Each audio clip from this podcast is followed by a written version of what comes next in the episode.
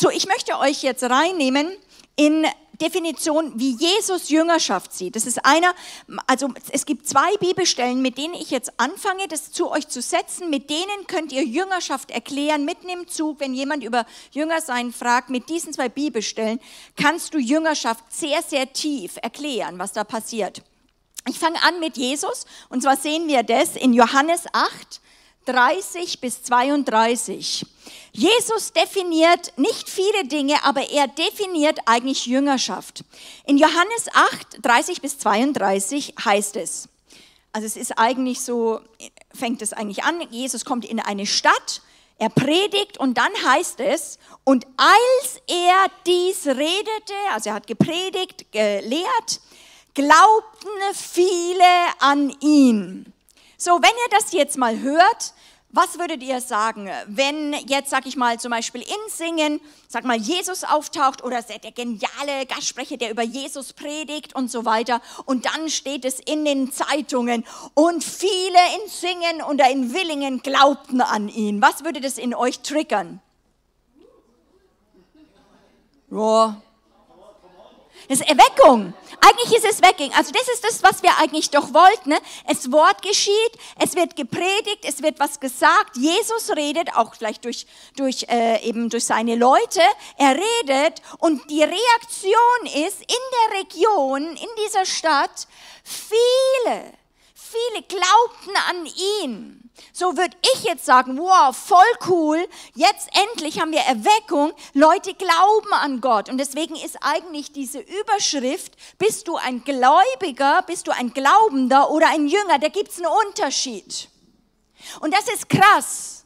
Ich glaube, dass wir in Gemeinden ganz viel, vielleicht schon Leute haben, die irgendwie glauben und schon auch glauben, sogar fromm und sagen wir mal jetzt sagen von dem ganzen Bereich vom Erweckungsgebieten dann Bible Belt, ja, sozusagen Schwarzwald oder eben äh, Baden-Württemberg oder hier irgendwie noch so Bayern, so irgendwie kann man sagen, so da ist noch wenigstens eine Frömmigkeit. Das kannst du im Norden schon gar nicht mehr erwarten, aber so da ist so da ist so irgendwie so eine Frömmigkeit. Ich glaube irgendwie, es gibt diesen Gott und hier heißt es sogar, viele glaubten eben an Jesus. Das ist doch was jeder Evangelist will. Und Jesus predigt und ruft diese Reaktion hervor. Und jetzt kommt es zu dieser krassen Aussage, eben in Johannes 8, an Vers 31, 32, wo er sagt, und, als, äh, und Jesus sprach nun zu den Juden, die ihm geglaubt hatten, kommt jetzt mal her, er sagt, Herr, schön, dass ihr mir glaubt. Schön, dass ihr das mit aufnehmt, diese Worte, aber jetzt hört genau zu. Wenn ihr in meinem Wort bleibt, seid ihr wahrhaftig meine Jünger. Und ihr werdet die Wahrheit erkennen und die Wahrheit wird euch freisetzen und frei machen. Wer möchte von euch Freiheit erleben? Okay, wer möchte durch sein Leben, dass Menschen in Freiheit kommen? Jesus sagt, also Jesus verrät hier ein Geheimnis seines Dienstes und der, die Kombination zwischen Jüngerschaft und Wahrheit und dem Wort Gottes. Und äh, das ist eben sehr, sehr, sehr spannend. Aber Freiheit gibt es nicht ohne das Wort. Das ist schon mal krass. Das glauben wir nicht oft, manchmal auch in klassischen, manchmal in manchen praktizierten Seelsorgesachen. Wir tun alles geben als manchmal das Wort, weil wir wollen einfach Menschen einfach Freundlichkeit geben. Wir wollen ihnen was, ja, ihnen ein Gegenüber sein. Wir wollen sie verstehen. Und ich sage ich mal immer das krasse Zitat von Hitler. Er sagt so, an dem deutschen Wesen soll die Welt genesen. Das war so ein Schlager. Ja, sozusagen, an dem deutschen Wesen soll die Welt genesen. Und das darf kann bei uns als Christen auch sein, so an unserem Wesen der Gemeinde und unserer Gemeinschaft soll die Welt genesen. Das ist eine große Gefahr. Dass wir uns als Gemeinschaft anbieten, als Heilung. Aber Jesus ist der Heilungsort. Christus, der gestorben und auf der Sohn Gottes, ist der, den wir predigen, nicht mal uns. Wir sind die Jünger, wir folgen ihm nach. Und deswegen zweierlei. Auch eine Konfrontation heute Abend, check das bei dir ab. Jünger, check, check, check, check. Bin ich ein Glaubender oder bin ich wahrhaftig ein Jünger Jesu? Was ist die Definition von Jünger? Jesus sagt es selbst. Das eine ist zu glauben, schön, es ist gut, es ist der Anfang. Aber jetzt ist die Frage, derjenige, wenn ihr in meinem Wort bleibt, dann seid ihr wahrhaftig meine Jünger. Warum sagt er das? Weil er geht auf ein Geheimnis ein. Du kannst das Wort hören, wie die Bibel sagt, und irgendwie aufnehmen mit Freude, aber die, da ist ein jüngerschaftlicher Kampfprozess, dass wenn wir es festhalten, oder nur wenn es geschieht, nur wenn wir das Wort nur einfach so aufnehmen, macht es noch nicht sofort was sondern es wird getestet. Ihr wisst, kennt ihr die Geschichten von dem Ackerfeld, im vierfachen Ackerfeld, wo das Wort Gottes ausgestreut wird. Wer kennt es? Okay? Wer kennt es nicht? Okay, schon alle, weil nicht alle die Hände gehoben haben. Okay, ähm, sozusagen, das, das Saat wird ausgestreut, aber wie wir reagieren, ist ganz unterschiedlich, stimmt's? Wie wir reagieren. Ist es zugetrampelt? Ist es wirklich, dass wir es alle nehmen es mit Freude auf? Aber es muss im Alltag sich komplett bewähren und da ist es jetzt, ob du wirklich jünger bist. Ob du das Wort am Sonntag, und das können fast heutzutage nicht mehr, wie ich früher, sage ich mal, im Wort war und auch unter Lehre und so weiter, ich habe das wirklich, ich habe das gehört, als ein lebendiges geistliche Dinge aufgenommen und umgesetzt.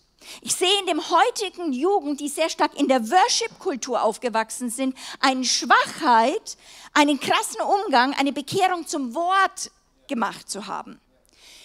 Ohne Wort, eine Bekehrung zum Wort Gottes als ein lebendiges Element, dass wir Jünger Jesu werden, wirst du nicht stark sein und langfristig dein ganzes Leben lang durch Höhen und Tiefen in Überwindermodus Jesus nachfolgen können. Und deswegen finde ich das so genial. Jesus sagt, ihr sollt meine Jünger sein. Hört genau zu. Ich bin aus, Jünger zu haben. Jünger sind Nachfolger. Jünger sind Leute, die, die nicht Jünger sind wie uns selbst, sondern die Jünger sind Leute, die einfach belehrbar sind. Im, im, äh, im äh, Hebräischen hatten die früher die Rabbis. Deswegen haben sie Jesus manchmal auch Rabbi genannt und gesagt, nein, ich möchte nicht, dass er mich so nennt. Äh, aber so, das, das war bekannt, bei dem man lernt, von dem man alles aufnimmt und äh, wirklich sich prägen lässt. Also Jüngerschaft ist Prägung durch das Wort. Das heißt, auch wenn ich jünger, ich jünger nicht direkt und nur, natürlich, Gott nimmt auch meine Persönlichkeit, Gott wird auch deine Persönlichkeit nehmen, aber wir prägen und jüngern nur durch das Wort Gottes. Wir haben keine Zuversicht an unserem Wesen. Also ich kann mein Wesen auch nicht abstellen. Gott kommt dort auch rein, aber ich habe nicht Glauben an mich, ich habe nicht mal Glauben an meine, an die Jünger, sondern ich habe Glauben an Christus. Dass wenn ein Mensch sich dem anvertraut, dass er durchkommt. Das ist meine Aufgabe als Leiter. Eure Aufgabe als Bereichsleiter, selbst wenn ihr in der Orga seid, wenn ihr in der Technik seid, jeder, der euch unterstellt ist, ist nicht nur wichtig, dass er seinen Job tut, sondern kommt es aus dem Geist, lernt er dabei, Christus zu dienen, weil nichts mehr profan ist. Oder geht es um Selbstprofilierung? Geht es darum, sich ins Rampenlicht zu stellen. Oder bei einigen, die sich immer nur verstecken, die müssen wir dann in die erste Reihe tun. Also eigentlich immer so, wo wir denken, das ist meine Komfortzone. Wenn Jesus ruft, musst du was verlassen. Er ruft dich in was rein, wie durch sein Wort. Folge mir nach. So ist Kirche nicht mal zu definieren, einfach nur als eine Versammlung, wo wir uns treffen. Luther zum Beispiel hat gesagt, Kirche ist dort, wo das Wort gepredigt wird weil das war damals nicht. Das wurde nicht gepredigt. Das heißt, das war die Revolution, wo er gesagt hat, das Wort kann eine Nation verändern, hat es auch getan. Schweiz wurde verändert, Deutschland wurde verändert durch das pure Lesen des Wortes Gottes und die Leute das erste Mal das in der Hand hatten, dass sie das Wort hatten. Ich liebe das manchmal in anderen Kulturen, Leute zu fragen, die das das erste Mal gesehen, die in einer ganz anderen, also die Bibel noch nie gelesen haben. Wie muss das sein? Weil ich bin ja damit aufgewachsen. Und es geht ja nicht mal darum, äh, äh, also ich habe das früher immer gelesen, wenn ihr in meinem Wort bleibt, also wenn ihr im Bibellesen bleibt, habe ich da immer gelesen. Also wenn ihr im Bibellesen bleibt, also Zehn Minuten, eine halbe Stunde, wenn du krass bist, alte eben eine Stunde am Morgen und so weiter. Dann bist du ein Jünger Jesu. Steht hier nicht, sondern hier ist dieses Wort Rema gemeint, genannt. Das heißt, wenn Gott konkret zu dir spricht, er ist eine lebendige Person, er hat dich nicht mit einem Buch zu Hause gelassen, sondern er spricht zu dir. Und wenn er in der Situation zum Beispiel von diesem Neuanfang, von diesem neuen Blatt äh, spricht, das hervorkommt, von dem Neubruch und dann kommt was die, es kommt Neues hervor. Wenn du das festhältst, dieses richtige Rema-Wort in deine Situation, dann wird es immer noch getestet werden. Lässt du es los? Lässt du es los? Der geistliche Kampf, der Kampf des Glaubens geht darum, ob du das Wort, was Gott zu dir spricht, nicht mehr loslässt und es einsetzt in allen Widerständen, in den Widerspruch, Zeitgeist, äh, komm, sei doch nicht, der Teufel kommt und versucht alles Mögliche mit der einen Intention, dass du das Wort loslässt. So, wenn wir Jünger machen ähm, zu, für Jesus, äh, dann bedeutet es, wir selber müssen Jünger sein. Wir müssen total Jünger sein. Und ich möchte euch dort reinbringen eben, da ist der Unterschied zwischen Glaubenden und Jünger sein. Jünger sein, Jesus definiert, das bedeutet, wir müssen das lebendige, das Wort, was er zu uns spricht, deswegen müssen wir auch eine Quantität und eine Qualität vom Wort Gottes in uns haben. Lasst das Wort Christi reichlich unter euch wohnen. Das ist eine eigene Kultur, die wir aufbauen müssen. Sonst können wir Leute nicht hervorbringen, die stark sind gegen den Zeitgeist. Wir können keine Jugend hervorbringen. Die Medien und die ganze, ganze Unterhaltungskultur hat so einen starken Zug rein. Du brauchst einen, ich sage immer einen stärkeren. Wenn du einen guten Innendruck hast, kann der Außendruck nicht rein. Hast du keinen Innendruck, bricht die Außendruck in dich rein. Stimmt's? Das kriegst du. Einerseits, einige haben Zugang zu Gott über Anbetung. Das ist ganz wichtig. Wenn wir ihn anbeten, werden wir andere Dinge nicht anbeten. ist klar, weil du musst, betest ihn an. Damit sagst du, du er ist der Herr. Ja, deswegen ist auch wichtig, dass wir nicht nur von uns singen, sondern von ihm singen. Ja, sozusagen. Er ist der Herr und gleichzeitig aber brauchst du den Innendruck, dass du sagst, es steht geschrieben, weil es geht mit dem Feind zu wie im Gerichtssaal. Du musst sagen, ich weiß, was der Herr gesagt hat, es steht geschrieben und das festhalten. Und Jesus verrät euch jetzt was und deswegen könnt ihr das auch euren Leuten sagen in konkreten Situationen. Wenn Gott dann was redet, ist in dem Wort jede Power da drinnen, weil dann sagt er, wenn ihr das festhaltet, dann wird ein Geheimnis passieren, ein Wunder passieren. Du hältst es erstmal fest. Du weißt, es ist irgendwie von Gott. Und du hältst es fest, du hältst es fest. Und dann kommt es, zweiter Punkt, ihr werdet die Wahrheit erkennen. Dann kommt es zu einer tieferen, immer tieferen, sagst, ich glaube das wirklich. Du erfasst es schon ganz am Anfang im Glauben, dann wächst das Wort, es wird stärker und dann wirst du die Wahrheit erkennen und du merkst die Wahrheit, die da drinnen steckt. Die genau was Gegenteiliges sagt, was in der Welt ist. Und dann kommt es dazu und dann wird die Wahrheit dich frei machen. Wir würden natürlich gern haben, so einmal es wird gepredigt oder irgendwas gesagt und zing, alles ist weg. Aber das ist nicht, wie Gott es gemacht hat. Gott hat sein das ganze Leben aufgebaut, im Natürlichen wie im Geistlichen, dass wir lernen müssen. Jede Generation muss wieder neu lernen. Bei, Im Natürlichen auch. Wir haben Kindergärten, wir haben Schulen. Alles, was die Welt, Menschheit weiß, geben wir der nächsten Generation weiter. Und es wird nicht bei der Geburt ihnen in sie reingepumpt oder eine Spritze und dann wissen sie alles. Sondern Gott hat gemacht, dass in diesem Beziehungsbereich Kinder lernen müssen zu essen, wie es in der Kultur ist, nicht mit Stäbchen, sondern mit Gabeln hier und so weiter. Und sie lernen das, um vollwertige Mitglieder in der Gesellschaft zu sein. Stimmt's? So, so alles ist auf Lernen angelegt. Im Reich Gottes genauso. Das Reich Gottes kommt nicht so vom Himmel gefallen, fertig, sondern es ist im Kleinen. Das ist ein Geheimnis drinnen. Und während wir es nehmen, wächst es in uns. Amen. Ohne Wort Gottes sehe ich keine starken Leute. Ich finde es immer begeistert. Wir sind ein Stück weit in Bündnis mit Mike und Kate Chance. Mike ist eigentlich, er sagt immer von sich, er ist in dieser ganzen Drogen- und Hippie-Bewegung groß geworden, und wo dann die Jesus People-Bewegung auch rauskam, wo Gott souverän eingegriffen hat. Und er sagt, er hat sich buchstäblich mit Drogen sein Gehirn kaputt gemacht. Er war eigentlich fertig. Und ich finde ich so um, unglaublich. Ich finde es absolut faszinierend. Wenn man jetzt denkt, diese ganze 68er bei uns, die, diese ganzen Hippies-Ebene, wie kannst du die therapieren? Also wie, wie kannst du die zu stabilen Leitern machen, die komplett eigentlich zerstört worden sind?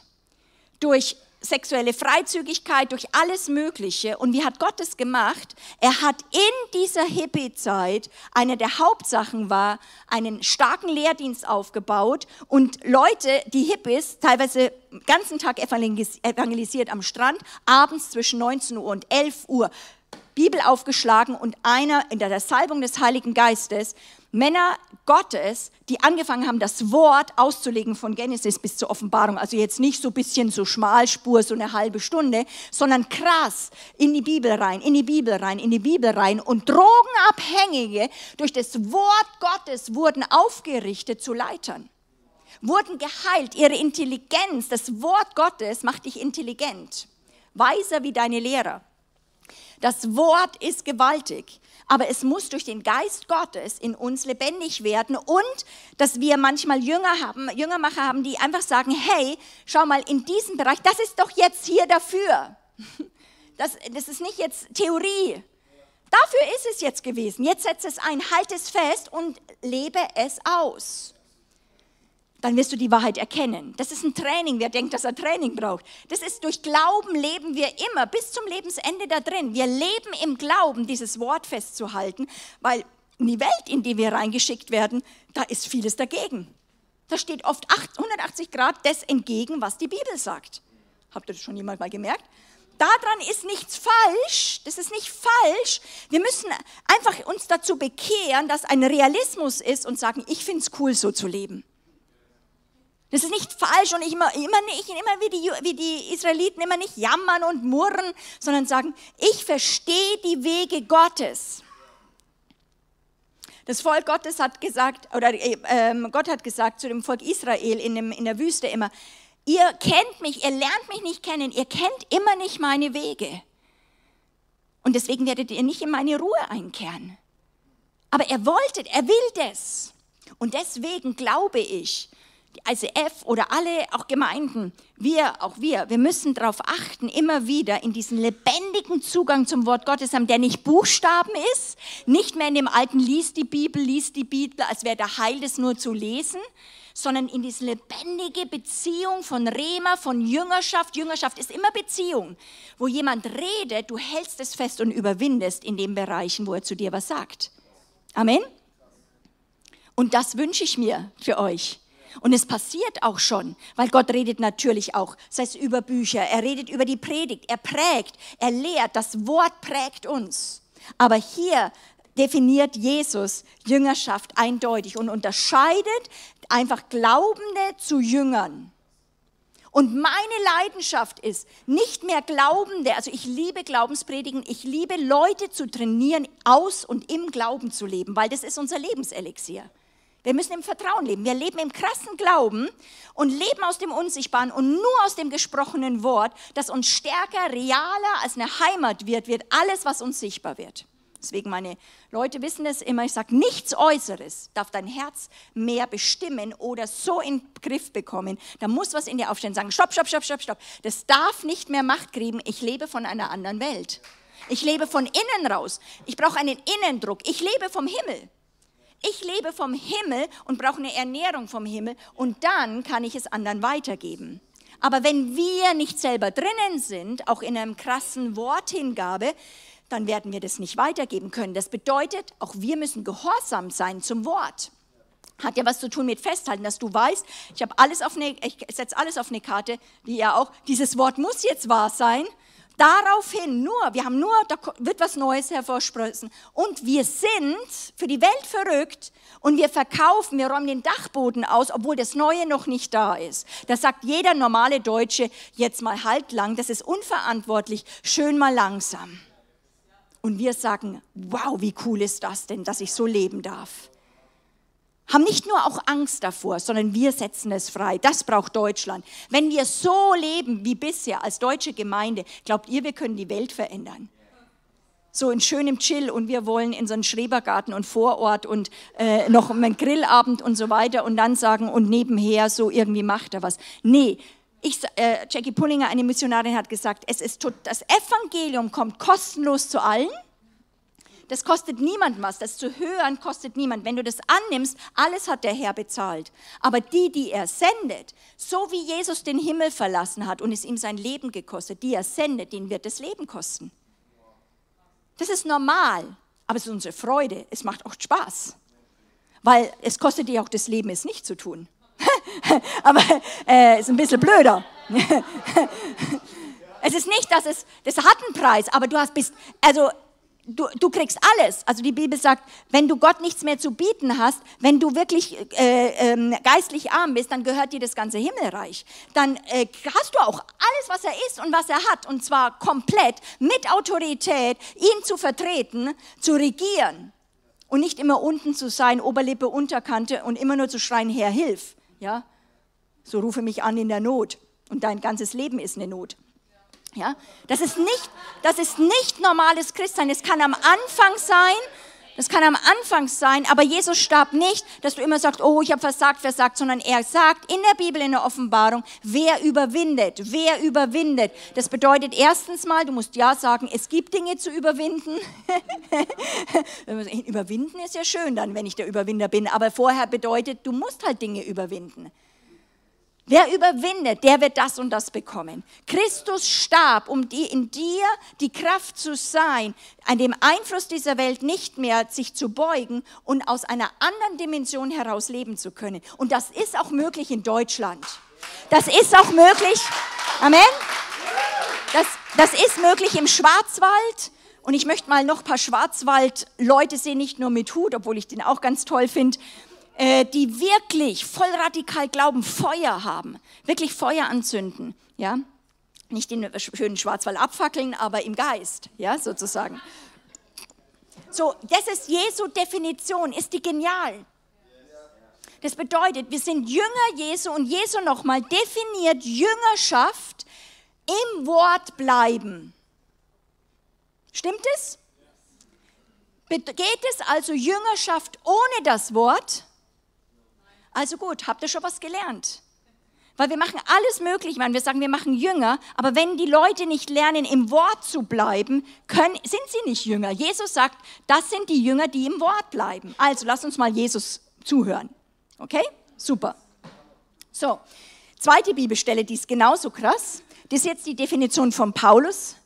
Jüngerschaft von Paulus. Und Paulus verrät in 2. Korinther 3, 1 bis 6 sein Geheimnis von Gemeindegründung, von Church Planting, von Jüngerschaft und erklärt diese zwischenmenschliche Beziehung zwischen dem, der jüngert, das sind so unsere Namen, also wir, wir, wir, wir tun äh, manchmal Worte kreieren, weil vielleicht gibt es noch nicht, aber der jüngert und der auch gejüngert wird. Ich lese das einfach mal vor. 2. Korinther 3, 1 bis 6, könnt ihr auswendig lernen. Unser Brief seid ihr selbst, sagt er, zu den Korinthern, in unser Herz geschrieben, erkannt und gelesen von jedermann. Es ist ja offenbar, dass ihr ein Brief des Christus seid, durch unseren Dienst ausgefertigt, geschrieben nicht mit Tinte, sondern mit dem Geist des lebendigen Gottes nicht auf steinerne Tafeln, sondern auf die fleischernen Tafeln des Herzens. Und dann sagt er in der großen Zuversicht, wie Paulus halt immer war, und eine solche Zuversicht haben wir durch Christus zu Gott, nicht, dass wir von uns selber aus tüchtig wären, sodass wir uns etwas anrechnen dürften, als käme es von uns selbst, sondern unsere Tüchtigkeit kommt von Gott. Ich liebe das. Und das wünsche ich euch, euch auch als Leitern, dass ihr sagt, ich kann es nicht mit, kann nicht mit menschlichen Worten vielleicht gut umgehen, aber ich weiß, durch den Geist Gottes bin ich tüchtig gemacht für Gott. Und jetzt erkläre ich euch meinen Dienst und auch das, was Paulus sagt. Ich würde am liebsten euch selber da ein bisschen reinschicken, dass ihr das selber rausarbeitet aus dem Text. Als erstes sagt er, unser Brief seid ihr. Ja, das heißt, da wird er, sie, sie werden gelesen von jedermann. Und jetzt kommt es, es muss, Jüngerschaft ist immer nicht einfach Prägung, jeder darf dich prägen, sondern Jüngerschaft kommt immer in eine geschützte Beziehung, so wie Eltern Kinder haben. Man darf nicht jedes Kind hier jüngern oder prägen, sondern die Eltern haben von Gott eine Autorität zu prägen. Also gibt es Linien des Schutzes, wie, wen wir prägen dürfen. Und Paulus verrät uns hier einiges. Das erste ist, wenn du prägen möchtest, wenn Gott dich da beruft, muss ein geistliches Momentum stattfinden, weil erst Paulus sagt zu den Korinthern, unser Brief seid ihr, was sagt er? Selbst. Und zwar der nächste Satz. In, in unseren Herzen geschrieben in unsere Herzen geschrieben. Das bedeutet, als erstes, Paulus verwendet hier ein alttestamentliches Bild und er sagt, ich werde euch prägen, ich eine, bin tüchtig von Gott und ich komme auch mit der Absicht zu prägen. Aber das Erste ist, ihr seid unser Brief und du bist als ihr seid eingeschrieben in mein Herz. Ihr seid eingeschrieben in mein Herz.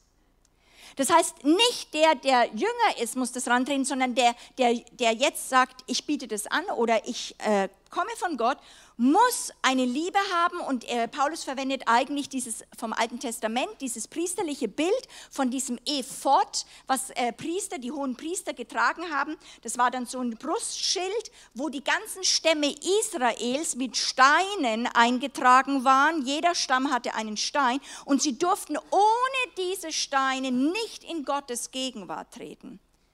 Sie haben diese Menschen, diese Stämme auf ihrem Herzen tragen müssen, weil sie haben mit Sünde gehandelt und deswegen mussten sie eingeschrieben sein auf ihre Herzen. Wir müssen Menschen erst auf unser Herz haben. Wenn du Menschen nicht liebst, wenn du einen Menschen nur verändern willst, ist es Witchcraft, ist es Zauberei und du versuchst dein Bild in den Rein zu bringen. Die einzige Autorität, wenn du Verantwortung von Gott ist, dass du erstmal diese Person auf dein Herz nimmst. Sag mal Halleluja. So Gott wird eurer Leiterschaft nicht Autorität wirklich geben über euch, wenn, er, wenn sie nicht euch wirklich auf, euer, auf ihr Herz nehmen eingeschrieben in unsere Herzen. Das ist auch, das kostet manchmal was, weil einige sind auch nicht nur, die wir uns aussuchen würden und die Gott uns schickt, also wie Jesus auch einen Judas hatte oder andere Leute. So Gott gibt uns Leute und wir haben die Aufgabe, sie auf unser Herz zu nehmen. Deswegen müssen wir auch fragen, welche. Ja, also nicht, manche müssen wir sagen, dafür sind andere zuständig, ich bin für die zuständig. So, unser Briefe seid ihr eingeschrieben in unser Herz. Das ist schon mal sehr erleichternd, okay? Stimmt es? Wenn man weiß, Gott will, dass ich geprägt werde, aber die, der, der mich prägt, da muss auch was sein, dass ich merke, die Person erkennt mich. Ich nenne das jemanden im Geist erkennen oder ich merke das auch bei euch, ihr, er erkennt Leute und glaubt an sie. Das heißt, das ist so eine Stärke hier. Auch, ich habe auch so eine Begabung. Ich kann Leute im Geist erkennen und ich habe Glauben an sie und das ist eine tiefe Form von Liebe wenn man für eine Person Glauben hat und sieht, wo Gott mit dieser Person hin will und äh, hinkommen könnte und dann mit eine Begleitung sozusagen ist, dass die Person in das Beste reinkommt. Aber das ist eben manchmal anders, wie wir es uns wünschen würden, manchmal, wie das dann passiert. Aber das Erste ist, wir müssen es auf unser Herz nehmen. Und dann passiert Folgendes. Und dann sagt er, es ist ja offenbar, dass ihr ein Brief des Christus seid, und dann auch wieder hier durch unseren Dienst Christi. Also es kommt zu einer Kooperation in der Jüngerschaft zwischen dem Himmel und der Erde, zwischen dem Himmel und dem Bodenpostpersonal. Und zwar, er sagt, ihr jetzt, also zum Beispiel jetzt in Willingen oder in, äh, in, in äh, Singen, ihr seid ähm, ihr seid ähm, sozusagen Botschafter, ihr seid ein Brief, und zwar von zweierlei Ebenen angefertigt. Eigentlich ein Brief Christi. Und dann sagt Paulus total mit Sicherheit, ausgefertigt durch unseren Dienst. Das ist krass. Das würden sich viele Pastoren heute überhaupt nicht mehr trauen zu sagen. Man möchte gar nicht prägen. Ja, also sozusagen, weil sollen ja nicht alle gleich sein, jeder soll nur individuell sein, jeder soll nur ganz eigenständig oder so weiter sein. Steht überhaupt nichts davon in der Bibel. Sondern es, hier ist es, wir sollen geprägt werden und der Brief Christi werden und Gott wird Leute in dein Leben schicken. Und ihr werdet es auch sein, weil ihr seid ja Leiter, auch wenn ihr Dienstbereiche unter euch habt. Ihr müsst die Leute auf euer Herz nehmen. Betet für sie und mit einem Akt des Glaubens sagt so, heute an diesem Tag, ich nehme den Hans, ich nehme die Marie jetzt auf mein Herz. So, Und Vater, ich danke dir, dass du sie mir anvertraust und mit vielen anderen, ich bin ein Puzzleteil, sie auf eine Wegstrecke zu begleiten, dass das Beste bei ihnen hervorkommt und du sichtbar wirst. Nicht, was sie nur denken, sondern was Jesus mit dieser Person vorhat. So, also es ist ein doppelseitiger Dienst vom Himmel und der Erde, ausgefertigt von Menschen. Es ist wirklich auch, das macht Gott und so arbeitet er. Und dann schreibt, das finde ich eben so eine totale Job Description auch, David, ja, das finde ich so super genial. Er sagt, geschrieben nicht mit Tinte, sondern mit dem Geist des lebendigen Gottes. Wenn Leute mich fragen manchmal, was ist denn dein Job, sage ich, ich schreibe mit dem Geist des lebendigen Gottes auf Herzen. Das ist krass, das ist eine große Verantwortung. Das ist eine große Verantwortung. Ich bin jemand, der auf Herzen schreiben möchte. Und ich mache das auch. So, mit dem Geist, eben nicht alleine, nicht, wir dürfen nicht einfach reinschreiben, wir dürfen mit dem Geist des lebendigen Gottes in den Geist, in den Herz der Leute Dinge prägen, reinschreiben. Paulus sagt es, das mache ich mit dem Geist des lebendigen Gottes. Was für eine coole Job Description ja, für Freiburg, für Singen. Seht euer Herz mal. Könnt mal eure Augen zumachen, seht mal euer Herz und seht, dass durch die Predigt, durch Leiterschaft, durch Leute, die euch zugeordnet sind, dass die euch prägen sollen und dass da was in euch reingeschrieben werden soll. Das ist Gottes Plan. Und die Leute, das müsst ihr auch, dürft ihr auch verlangen, dass ihr merkt, die haben mich auf ihr Herz genommen, die haben wirklich Glauben für mich, die, die, die, die, die stehen mit mir und sie werden mich aber nicht durchkommen lassen, nur mit meinen Wegen. Sie wollen das Beste für mich. Sehr gut. Könnt ihr Augen wieder aufmachen. Und dann, also mit dem Geist des lebendigen Gottes, und dann kommt wieder eine Komponente, die ihr absolut wichtig findet. Nicht auf steinerne Tafeln, sondern auf fleischende Tafeln des Herzens. Was, macht, was, was äh, nimmt Paulus da für ein Bild, wenn ihr das hört? Steinerne und fleischerne Tafeln. An was erinnert euch das? Die Gesetzestafeln, die steinernen Tafeln. Paulus sagt, und das ist eben eine ganz wichtige Anweisung für euch, wir dürfen nicht schreiben auf steinerne Herzen. Was sind steinerne Herzen? Genau, verschlossene Herzen, die einfach entweder über Angst oder über Situationen noch nicht sich anvertrauen können, auch noch oder denken in Stolz, nee, ich bin ja schon fertig, ich, ich bin der Hauptgewinn für die Gemeinde, ja, der Pastor soll mal einen Kniefall vor mir machen, ja, so, oh, ich bin der Hero, ähm, Gott hat einen guten Fischfang mit mir gemacht, äh, wann werde ich eingesetzt? Also es ist auch totale äh, Selbstüberschätzung, das kann auch dicht machen, dann kann man nicht mehr prägen, weil die Leute sagen, ich bin ja schon fertig, lass mich ran, ja, sozusagen, so weiter. Ähm, eben Stolz, aber auch Angst, eben wenn das Herz verschlossen ist, sagt Paulus, wir schreiben mit dem Geist des lebendigen Gottes nicht auf steinerne Tafeln. Das heißt, das ist für mich, was ich sehr achten musste, auch lernen musste, dass äh, manche sagen immer, ja, ich will in Jüngerschaft und so weiter, aber ich muss darauf achten, ob die Person wirklich angstfrei zu mir ist. Weil wenn ich wirklich präge, also nicht nur durchs Wort, sondern wenn ich wirklich präge, gehe ich ja an, an, an, an wirklich spezifische Punkte. Jüngerschaft geht ganz spezifisch dann vor, wo der Herr hin will, wo der Geist des Gott, Gottes sagt und sagt, schau mal, da lebst du nicht, wie das Wort Gottes sagt. So, mit dem Geist des lebendigen Gottes nicht auf steinerne Tafeln, weil wenn, das ist natürlich nicht die Gesetzestafel, wenn wir auf steinerne Tafeln schreiben, was macht es? Was macht es? Es kratzt. Es kommt Gesetz hervor und die Person, wenn wir, wenn die Person zu ist und wir wollen trotzdem reinschreiben und sagen, ich bin der Leiter und jetzt musst du endlich hören und wir schreiben rein und wollen die Person prägen, was passiert. Es kommt, Gesetz bringt immer Zorn. Und dann puh, kommt es einem entgegen. Auch das kann passieren. Da müssen wir dann eben auch gucken, auch das Spiegeln der Person äh, und so weiter. Aber äh, wichtig ist, die, die wir wirklich in Jüngerschaft nehmen sollen, sollen die Ringe sein, die sagen, wir wollen vorwärts, die fleischerne Herzen haben, die lernbegierig sind. Deswegen, das wird in jeder Gemeinde verschiedene Ringe geben. Manche sind noch nicht so weit. Diese Jüngerschaft einzugehen, von der ich spreche, wo du wirklich geprägt wirst, dann bist du einfach vielleicht, Paul, äh, Jesus sagt, das sind viele, die einfach fröhlich sein wollen in der Salbung, in dem Licht, kommen mir noch nicht so nahe, ich möchte einfach mal nur sein und das ist auch okay. Jesus hat ja auch eine Tausende, die einfach nur immer wieder punktuell waren und was geschmeckt haben. Und dann kamen die Jünger, die haben nachgefragt und ihnen hat er tiefer Dinge erklärt. Er hat nicht der Masse alles erklärt, sondern die, die zu ihm gekommen sind, sagen, wir wollen mehr. Was lernen wir daraus? Kurze Zusammenfassung. Es kommt in der Jüngerschaft zu einer Kooperation zwischen Himmel und einem Dienst, den Gott hier auf die Erde gesetzt hat. Leute, die er gesandt hat in eine Stadt, in eine Region. Deswegen müssen wir wissen, ich bin von Gott gesandt. Ich komme vom Himmel. Ich präge nicht eine, nicht mal nur Kingdom Impact ist nicht mein Ziel. ICF muss nicht unser Ziel sein. Es geht darum, dass Leute diesen Christus kennenlernen. Und natürlich wird es verschiedene Geschmäcker haben. Deswegen wird es viele Sippen und Stämme und Völker geben, wo es sich ganz anders anfühlt, drin zu leben. Alle mit verschiedenen Aufträgen. Aber das A und O ist, sind wir Königreich Gottes Bürger. Lernen wir, Jesus ähnlich zu werden. Wird, wird der, kommt der Christus aus uns raus oder werden nur wir größer? Dass Leute dann von uns reden. Das kann die, die Erde, du kannst vielleicht bekannt sein auf der Erde, aber im Himmel bist du vielleicht nicht bekannt. Vielleicht können Leute über dich reden, aber im Himmel kennt dich niemand. Im Himmel werden viele Leute sein, die niemand kennt, die wirklich geehrt werden.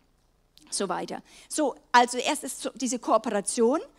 Es braucht dieses, deswegen auch diese Herausforderung für euch als Leiter, eben die Leute aufs Herz zu nehmen. Bitte auch nehmt Techniker, Chef, nimmt die Leute aufs Herz, sammelt ihn, betet mit ihnen. Vater, lass die Gegenwart Gottes dort hervorkommen, das Putzteam. Wir beten, wir sind die beste Putzkolonne ja, äh, von Deutschland, so weil wir das unter der Salbung des Heiligen Geistes machen. Wenn da ein Leiter ist, der prägt mit dem Geist Gottes, dass wir arbeiten, werden Leute erlöst, die einfach immer nur trainiert sind, oh, jetzt putze ich noch schnell, mache ich das noch schnell, weil dann komme ich zum eigentlichen, dann habe ich wieder Freizeit, dann komme ich zum wahren Leben, aber das mache ich so zu schnell durch, weil da ist das wahre Leben. Nein, überall ist Leben. Und das müssen wir durchsetzen, dass die neue Generation, die hervorkommt, da drin trainiert wird. Wer denkt, dass er da selber noch Training braucht? Amen. Ist gut, wenn ihr die Hände hebt. Ist gut, wenn ihr das sagt, dass ihr wirklich merkt, ja Gott, hier. Ist auch Demut. Gebet und auch das zu machen, ist wirklich eine Demut und sagen, das will ich. Und Gott schreibt es im Himmel fest. So diese zwei Definitionen finde ich einzigartig gut. Eben diese eine Sache eben, wir, es ist eine Kooperation, wir müssen sie aufs Herz nehmen, dann wir schreiben mit dem Geist, nicht aus unserer Willpower, nicht Leute verändern wollen in unser Bild. In der Zucht, Gott gehört die Person, Menschen gehören nicht uns. Keiner meiner Mitarbeiter gehört mir, das sage ich Ihnen sehr, sehr oft und ich gehöre Ihnen auch nicht.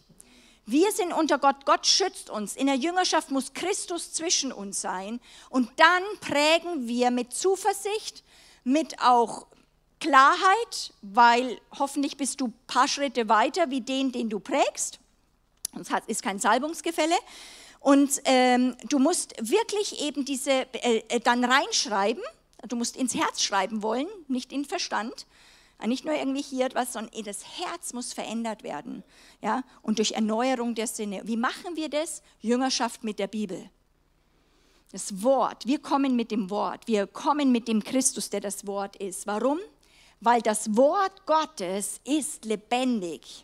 Das Wort ist lebendig. Ich liebe das Wort. Ich kenne Christus als das Wort. Ich kenne ihn, ich, ich, ich, ich lebe mit ihm. Einige kommen durch Anbetung, ich komme auch durch Anbetung zu ihm. Aber kommt das Wort, trete ich ein, ich werde ruhig. Das Christus manifestiert sich buchstäblich. Ich kenne dem, dem man sein Leben anvertrauen kann im Wort. Christus, das Wort. Kennst du ihn? Das musst du als Jüngermacher kennen, ihn kennenlernen. Warum? Das Wort ist Geist, das ist nicht einfach normal. Wir müssen Worte aus unserem Geist reden, durch den Geist Gottes inspiriert, in den Geist der Leute rein, weil das Wort ist lebendig, lebendig und wirksam. Das liebe ich als Deutsche etwas muss wirksam sein. Es muss funktionieren. Da habe ich totale Zuversicht und schärfer als jedes zweischneidige Schwert. Es dringt durch, bis dass es scheidet, sowohl Seele auch Geist, sowohl Mark als auch Bein und ist ein Richter der Gedanken und Gesinnungen des Herzens. Ich möchte nur eine Sache was machen. Früher wurde es mir immer erklärt, also es ist wie so ein Schwert und es trennt Seele und Geist. Also Seele ist was Schlechtes, Geist ist das Gute. Also der Geist soll rauskommen, die Seele ist schlecht. Das ist nicht, was hier meint. Eigentlich ist das Wort Gottes nicht so ein Zweihandschwert, obwohl wir einige Schwerter bei uns zu Hause rumhängen haben und Schilder und ähm, ganze Waffenrüstungen und so weiter. Das lieben wir, aber das ist hier eigentlich wie ein Skalpell. Ich bin ja früher Krankenschwester gewesen. Das ist äh, wie Medizin. Die, das Wort Gottes ist die einzige Substanz hier auf der Erde, die Fähigkeit ist, in jede Dimension des Menschseins einzudringen und wie ein Langzeitmedikament dort platziert zu werden. So kannst du das sehen. Es kann in das bis, deswegen in Heilung, du kannst du Knochen sprechen, bis ins Mark und Bein. Das Wort, durch den Geist gesprochen, geht hinein bis ins Mark und kann neue Blut Blutzellen hervorbringen. Du kannst zum kleinen C reden. Du, äh, egal was, es muss hören. Okay? Es geht hinein in die Gedankenwelt, in die Gefühlswelt, ja? Und es dringt durch und wir mit dem Geist Gottes unterscheiden wir Dinge. Wie können wir ohne das stark sein? Ist mir nicht erklärbar. Ich kenne niemanden, der das der stark sein kann ohne das. Ja? Oder man lebt noch von anderen, von der, man kann von einer Gemeinschaft leben, sodass man gut, aber bist du dann draußen, bam, würdest du absacken. Ja? Das ist wie mit einem Holzscheit. Ja? So, wenn ein alleiniges Holzscheit kann nicht brennen. Man braucht drei am besten, dass es bleiben, brennen bleibt. So, das Wort Gottes ist lebendig und deswegen mit dem Wort prägen wir. Christus ist das Wort. Die Bibel sagt, das Wort Gottes erzieht. Okay, Jüngerschaft ist Erziehung. Wer liebt Erziehung? Kann ich mal ehrliche Hände sehen? Mein Team ist wunderbar. Das Wort Gottes erzieht, das, das ist so, oh, jetzt habe ich es hinter mir, Gott sei Dank, vielleicht aus dem Elternhaus raus. Das sind diese drei Bibelstellen, die gehe ich jetzt noch kurz rein, nur dass ihr es auch so merkt, warum wir so stark ans Wort Gottes glauben. Alle Schrift ist von Gott eingegeben, 2 Timotheus 3,16, und nützlich zur Belehrung, zur Überführung, also eine Jüngerschaft braucht Überführung durch den Heiligen Geist und durchs Wort, zur Zurechtweisung, zur Erziehung in der Gerechtigkeit, damit der Mensch Gottes ganz zubereitet sei, zu jedem guten Werk völlig ausgerüstet. Okay, fangen wir beim Ende an. Wer möchte zu jedem guten Werk völlig ausgerüstet sein? Also ihr müsst hier viel Hände heben, merkt das? Okay? Ja, aber die, die Bibel sagt, wie du das bekommst dass wenn du zu jedem guten Werk völlig ausgerüstet bist, musst du durch diesen Prägeprozess sein, dass du dich dem, das Wort reichlich in dir ist, dass das die, die, die Schrift, die von Gott eingegeben ist, weil sie dich belehrt, sich überführt, zurechtweist und dich in Gottes Gerechtigkeit erzieht, sodass du nicht deine eigene immer versuchst aufzurichten und dich zu entschuldigen oder dich zu erklären, warum du es nicht so gemeint hast, sondern lässt Christi Gerechtigkeit stehen. Das ist 2. Timotheus 3,16. Deswegen ohne die Bibel gibt keine Jüngerschaft für mich. Römer 15,4. Denn alles, was zuvor geschrieben worden ist, wurde zu unserer Belehrung zuvor, haben wir bis 10? Ja. Ähm, ich habe jetzt auch bis halb, dass ich schon drüber bin. Ähm, denn alles, was zuvor geschrieben worden ist, wurde zu unserer Belehrung zuvor geschrieben, damit wir durch das Ausharren und den Trost der Schriften Hoffnung fassen. Also durch das Ausharren und den Trost der Schriften. Das ist krass. Hoffnung fassen. Wer merkt, dass er manchmal in Prozessen ist, wo Hoffnung lebensüber, also sagen wir notwendig ist? Hoffnung ist eine wahnsinnige Waffe. Zu wissen, dass es Licht wird, dass da ein Sieger ist, dass es besser wird. Hoffnung. Das kriegst du durch, durch das Wort Gottes. Und Apostelgeschichte 20, 32. Und nun, Brüder, das ist meine Lieblingsstelle, Paulus verlässt die Epheser und er weiß, dass es, wenn er weggeht, dass da einige schlimme Sachen passieren werden. Er weiß, er wird nach Rom abtransportiert, er wird wahrscheinlich umgebracht, er ist darauf präpariert, er weiß, Gott schickt ihn in den Tod eigentlich. Und jetzt muss er sich von seinen geistlichen Kindern, der Gemeinde, die er aufgebaut hat, verabschieden. Und er sagt, und nun Brüder, übergebe ich euch Gott und dem Wort seiner Gnade, dass das die Kraft hat, euch aufzuerbauen und ein Erbteil zu geben unter allen Geheiligten. Ist das krass? Ich liebe das. Das ist eine meiner Aufgaben, das ist eine meiner Lebensintentionen. So, ich übergebe dich jetzt Gott und dem Wort seiner Gnade, das Wort seiner Gnade, an das glaube ich. Und wenn ich das in Jüngerschaft einsetze, dann glaube ich, dass es die Kraft hat, diesen Menschen aufzuerbauen und ihnen ein, ihm ein Erbteil zu geben. Ja, unter allen Geheiligten. Ein wirkliches Erbe durch Jesus Christus. Das ist es meine Ziel in Deutschland. Das ist mein Ziel, wenn ich in den Nationen unterwegs bin, dort das weiterzugeben. Amen. So, aber ich mache nicht lang, aber jetzt ist, haben wir das Wort, ist lebendig, das Wort äh, erzieht und jetzt kommt das Wort Gottes wächst. Das ist vielleicht für viele nicht ganz bekannt, aber ich wollte es euch wirklich trotzdem ähm, reingeben. Wir überlesen das vielleicht. Apostelgeschichte 6, 7. Wir, äh, ich gehe jeden Vers durch nochmal. Apostelgeschichte 6, 7. Das, wir, in Apostelgeschichte 6 war es eine soziale äh, Ungerechtigkeit gerade. Äh, die Witwen wurden nicht richtig behandelt von den Griechen und da gab es wirklich Streitereien. Und dann wurde gesagt, nee, wir müssen äh, eben Strukturveränderung machen. Die Apostel müssen fürs Wort freigesetzt werden und Gebet und wir setzen Diakone ein, wir setzen Leute ein, die das ähm, hervorbringen machen. Und dann heißt es, durch Strukturveränderung, Folge, was ihr jetzt auch gerade erlebt, und das Wort Gottes wuchs. Es breitete sich aus und die Zahl der Jünger mehrte sich sehr in Jerusalem. Auch eine große Zahl von Priestern wurde dem Glauben gehorsam.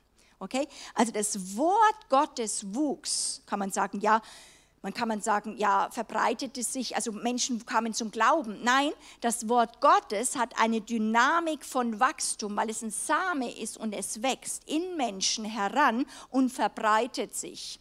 Beispiel geistliche Situation jetzt von uns. Das ist für mich jetzt selber auch ein sehr äh, eigenes plastisches Beispiel, weil ich das buchstäblich gespürt habe, wie Gott jetzt mit uns Stationen durchgegangen sind, wo ich in Konstanz noch war haben wir ein Team dann, äh, also haben wir ein Team schon aufgebaut und da war extrem auch trotzdem noch Kampf, weil das Wort geht immer. Also wenn ihr in Jüngerschaft geht, reingeht tiefer, dann wird das Wort echt tief erstmal durch euch durchgehen müssen und es wird nicht nur immer angenehm sein, es wird überführen, es wird wird auch Prozesse hervorbringen, weil Gott liebt uns, wie wir sind. Und Leute sagen immer, ja, Gott liebt mich, wie er ist und sagt, ja, äh, ist nicht ganz wahr. Also Gott liebt dich, aber er lässt dich nicht so bleiben, wie du bist. Also Gott, wenn er dich so nehmen würde, dich so lieben würde, wie er dich, wie du jetzt bist, warum, sage ich immer dann, hätte Jesus, hätte der, hätte der Vater Jesus einen so grausamen Tod sterben lassen müssen, wenn er sagt, schwamm drüber, du, ey, Mali ist da hinten, also ich mag dich halt so gern, komm halt drüber. Komm, ich hab dich, ich hab dich einfach lieb, ich bin ein Vater, komm, wir tun mal ein bisschen drüber. Nee, wir haben, sagen immer nicht eine rosarote Soße, wir haben eine blutrote. Wir haben, wir haben Blut, das ist blutrot. Das ist krass. Er hat einen hohen Preis bezahlt, dass du eben nicht so bleiben musst. Amen? Und das, da müssen wir Hunger haben. Also das Wort Gottes wächst. Das haben wir, also hier hatten wir eine Situation von sozialen Ungerechtigkeit, wo das beseitigt war, fing das an, Gottes zu wachsen. Und ich merke jetzt von Konstanz nochmal zurückzukommen, man sagt missionsgeschichtlich, dass es acht Jahre braucht in einem unerreichten Gebiet, bis du die erste Früchte aus einer Nation zum Beispiel hervorbringst, weil das Wort Gottes ist nicht fruchtlos, aber es arbeitet vielleicht wie ein Hammer. Es äh, pflanzt, es, es gräbt erstmal und du denkst, es passiert nichts, es passiert nichts, es passiert nichts und dann plötzlich kriegst du Frucht raus. Das ist normal. Deswegen die richtigen Pioniere in Niemandsland, die haben, zahlen echten Preis, bis dann das Evangelium durchbricht, weil das Wort Gottes wächst. Und ich habe das zum Beispiel in Konstanz erlebt, dass, also das war auch für mich eine sehr anstrengende Zeit, weil es war jederzeit möglich, dass alles kaputt geht. Du hast eine Vision, du weißt, dass es ist, aber es braucht Leute, die das aufnehmen und total verstoffwechseln und das Wort geht erst durch Menschen hindurch, deren Herz geprägt wird und die dann mit dir stehen können, das zu erweitern. Jetzt, wo wir umgezogen sind, merken wir, dass wir mit denen die aus Konstanz gekommen sind und neuen dazu, dass es jetzt wie eine Stabilität ist. Das Wort Gottes ist gewachsen in uns, um uns herum und es kommt zur Multiplikation. Jüngerschaft braucht erst, deswegen wir müssen neue Arten von, von Menschen hervorbringen eigentlich. Das ist eigentlich viel schwieriger als Versammlungen einzuberufen. Das ist auch schon schwer heutzutage, weil jeder so individualistisch ist. Aber Leute hervorzubringen, die die DNA von Jesus Christus haben, das ist die Arbeit, die Gott der Gemeinde gibt. Und das, das muss Deutschland sehen. Okay? So, dann sehen wir eine Situation, von Apostelgeschichte 12, 24. Hier sehen wir, der Herodes hatte sich aufgelehnt und sich fast wie Gott hingestellt. Er stirbt von den Würmern, er fällt sozusagen da runter. Und die Folge von dem Gericht eines politischen Leiters, der sich gegen das Gotteswort erhoben hat, heißt es, und dann das Wort Gottes wuchs und mehrte sich. Ist auch ganz spannend. Apostelgeschichte 13. 48 bis 49, da sehen wir die Situation. Antiochia in Pisidien, in der Synagoge, das sind Juden. Sie nehmen zuerst die Botschaft an, dann kam Eifersucht und Widerspruch und Lästerung rein. Und die Folge war, dass Paulus sagt, Mensch, ich komme nicht mehr zu euch, jetzt wird das Wort den Nationen gepredigt. Als aber die Nationen es hörten, freuten sie sich, verherrlichten das Wort des Herrn, nicht Paulus, sie verherrlichten das Wort des Herrn und es glaubten, so viele zum ewigen Leben äh, bestimmt waren. Und dann heißt es wieder, und das Wort des Herrn aber wurde durch die ganze Gegend verbreitet. Ist doch cool, oder? Land, Land, höre des Herrn Wort.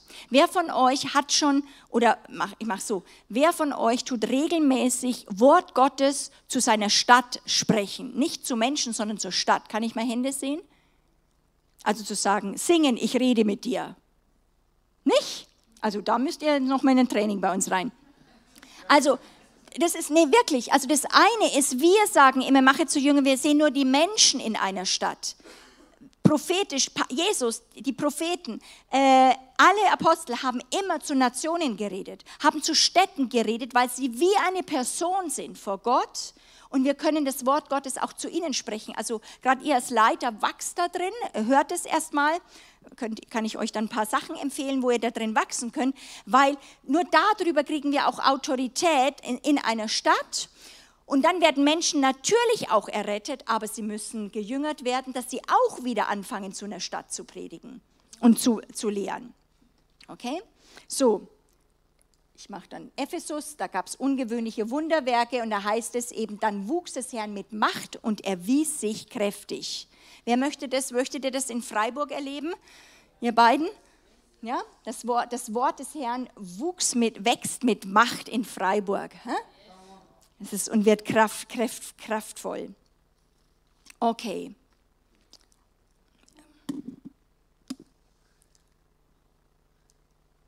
Okay, vielleicht das noch ganz kurz. Kolosser 1, 4 bis 6. Da heißt es, von der Hoffnung habt ihr vorher schon gehört im Wort der Wahrheit des Evangeliums, das zu euch gekommen ist, wie es auch in der ganzen Welt ist und Frucht bringt und wächst. Ist cool, gell? Also ihr kriegt jetzt richtig einen Blick dafür, wie auch unter euch von dem Tag, an der ihr es gehört habt, und jetzt hört genau auf, das ist zum Beispiel jüngerschaftlicher Prozess, wo wir Leute hinbringen, nämlich dass sie die Gnade in der Wahrheit erkennen und entdecken. Weil in jeder Wahrheit ist Gnade das hervorzubringen. Deswegen ist das Wort Gottes so gewaltig. Gott spricht und es wahrt.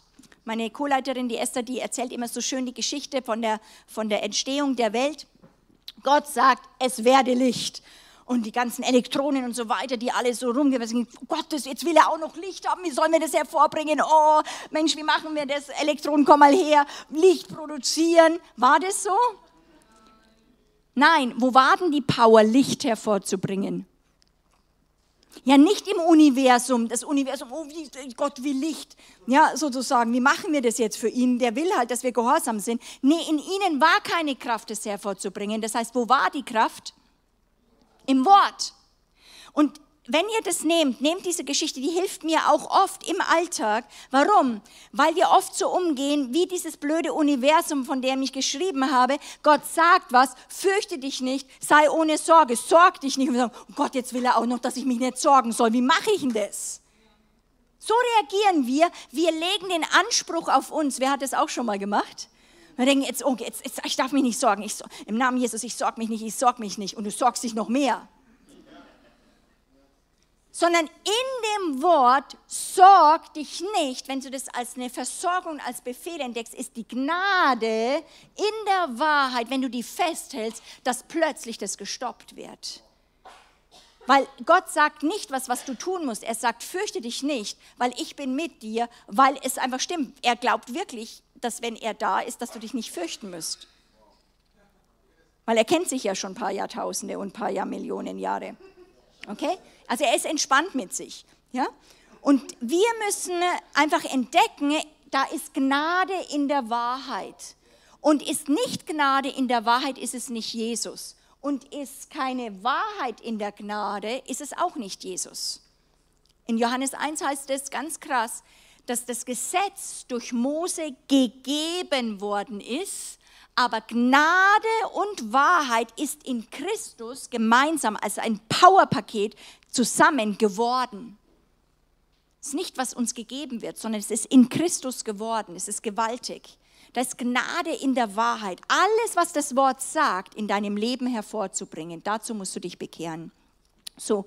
Und da gibt es eben aber einen Unterschied zwischen dem Alten Testament und dem Neuen Testament. Im Alten Testament Gott sprach und es geschah sofort. Im Neuen Testament ist ein Dreiklang gefordert. Ja?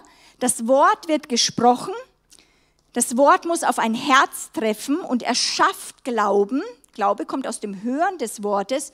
Und dann der Glaube, der durch das Wort hervorgekommen ist, ergreift diese Gnade, die in der Wahrheit ist, ergreift diese äh, gesprochene Wirklichkeit.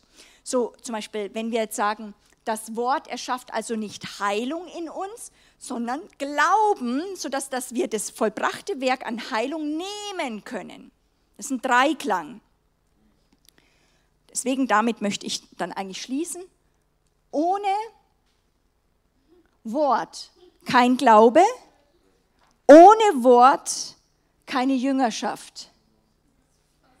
Und da gibt es einen Kampf um einen lebendigen Zugang für das Wort Gottes. Und ich möchte schließen mit einer Geschichte, die ich dabei immer wieder erzähle in Jüngerschaft, weil erst dann ist Jüngerschaft abgeschlossen, wenn Leute selbst essen können. Also dieser, dass Leute einen lebendigen Zugang hatten, eigenständig essen kann, selber sich versorgen kann aus dem Wort, erst dann kann er als Jünger leben. Und zwar eigentlich schon, es ist immer abhängig von Anna, muss immer wieder hinrennen. Äh, und zwar äh, ist es eine wahre eben Geschichte, und zwar von einem geistlichen Vater in Bulgarien. Der kam zum Glauben in einem komplett atheistischen System und der wurde gejüngert von einer Frau und die konnte problemlos 14 Stunden lang predigen. Und sie hat ihn eingeführt in das Wort Gottes. So sieben Stunden Predigen waren bei denen normal. Und er wollte eigentlich, wie sie, selbst schöpfen aus dem Wort Gottes und wollte in diese Schatzkammer hinein. Und sie hat gesagt, ich werde dich nur jüngern, wenn du wirklich ernst machst mit dem Wort Gottes. Und er hat, ist zu Hause hingegangen, hat sich hingekniet, hat mit Gott geredet und gesagt, ich möchte in einen lebendigen Zugang haben zu dem Wort Gottes, dass ich mich eigentlich da drin wie bewegen kann. Und in dem Moment, wo er das sagt, kommt er fast in ein, also er kommt in einen geistlichen Kampf. Er, äh, das war also über Stunden teilweise. Er hatte eine Vision und er sah ein riesiges Tor, ein ehernes Tor und davor war ein Drache, ein riesiger Dämon. Äh, und er ließ ihn nicht rein. Und er wusste, dieses Tor ist das Wort Gottes und er kam nicht durch. Und es war ein riesiger Kampf, bis er endlich, bis dieser Dämon, also es ging über mehr, also mehrere Stunden, bis er diesen Dämon, bis der vertrieben war. Und in dem Moment, wo der gewichen ist, also taten sich dann die Tore auf, also die Schatzkammer ein, und seitdem hat er nie mehr, er, nur, er war nur in Offenbarungen im Wort Gottes, was vorher immer wie begrenzt war. So, er war, kam total fertig, er war total in Schweiß, weil das so ein intensiver Kampf für ihn war, weil er da durchgebrochen ist. Und wo ich diese Geschichte gehört habe, und dann war er eben, ist er komplett durchgebrochen. Seitdem ist mir vollkommen bewusst, dass wenn wir da Leute reinbringen, es zu einem geistlichen Kampf kommt. Das ist ein Kampf um den lebendigen Zugang zum Wort. Auch für Deutsche. Dass, man, dass der Feind sagt, bleib doch mit dem zufrieden, lies die Bibel. Hat er kein Problem mit. Du kannst halt lesen. Die Frage ist, ob du ein Jünger wirst. Das fürchtet er wie die Pest. Das ist ein Kampf. Er wird alles abhalten. Ich weiß von Leuten, das sind immer so die lustigen Geschichten, die, die jedes Mal eingeschlafen sind. Wenn du einmal einschläfst, kann es sein, dass es dämonisch ist. Sobald Leute sind ganz wach, sie lesen die Bibel, zack. In Indien regelmäßig braucht Befreiungsdienst. Auch hier in Deutschland sind viele Leute, die schlafen ein, sobald sie die Bibel lesen. Lesen was anders, sind sie wach. Lesen sie die Bibel, zack, schlafen sie ein. Warum? Da ist jemand, der das total verhindern will, dass Leute einen lebendigen Zugang bekommen. Und wir dürfen das nicht unterschätzen. Wir dürfen es nicht unterschätzen, dass Leute eine Hingabe treffen zu diesem Wort Gottes, ist ein Kampf. Weil die eigenen Gedanken so groß sind. Und die Frage ist aber, was sagt der Herr? Dieser Durchbruch in das, in das Wort Gottes ist ein hochgeistlicher Akt. Der muss passieren, den müssen wir durchsetzen. Das wird uns alles kosten, bis Leute da drinnen sind, bis sie da drin trainiert sind. Aber Gott hat es schon in dem Bild des natürlichen rein. Wir müssen, sagen wir mal, zwei, die meisten von uns essen dreimal am Tag. Aber das genauso ist, unser innerer Mensch braucht Nahrung. Und wir können nicht Überwinder werden und wirklich stark sein, wenn wir kachektisch und unterernährt rumlaufen. Und Leute sagen immer, Monika, bete für mich und leg mir die Hände auf. Und ich sage, ja, wie viel warst du in den letzten Monaten im Wort? Ja, ich hatte keine Zeit mir ging es nicht gut. Dann sage ich, schau mal an, ich war früher Krankenschwester, du kommst hier auf der Bahre rein und sagst, betest für mich. Ich sage, hier hast du eine Suppe erstmal und später kriegst du ein Steak. Iss. Ich, ich werde nicht für dich beten, ich muss dich lehren zu essen zu lernen. Ich kann immer wieder beten. In Indien beten die Pastoren bis zum Abwinken, weil das ist schneller, als wenn man Leute das Essen lernt. Dass sie immer wieder kommen, immer wieder voll fertig. Dann betet man und dann hat man sie schnell weg. Obwohl es auch viel Arbeit ist. Aber jemanden essen zu lernen, ist manchmal mühsam.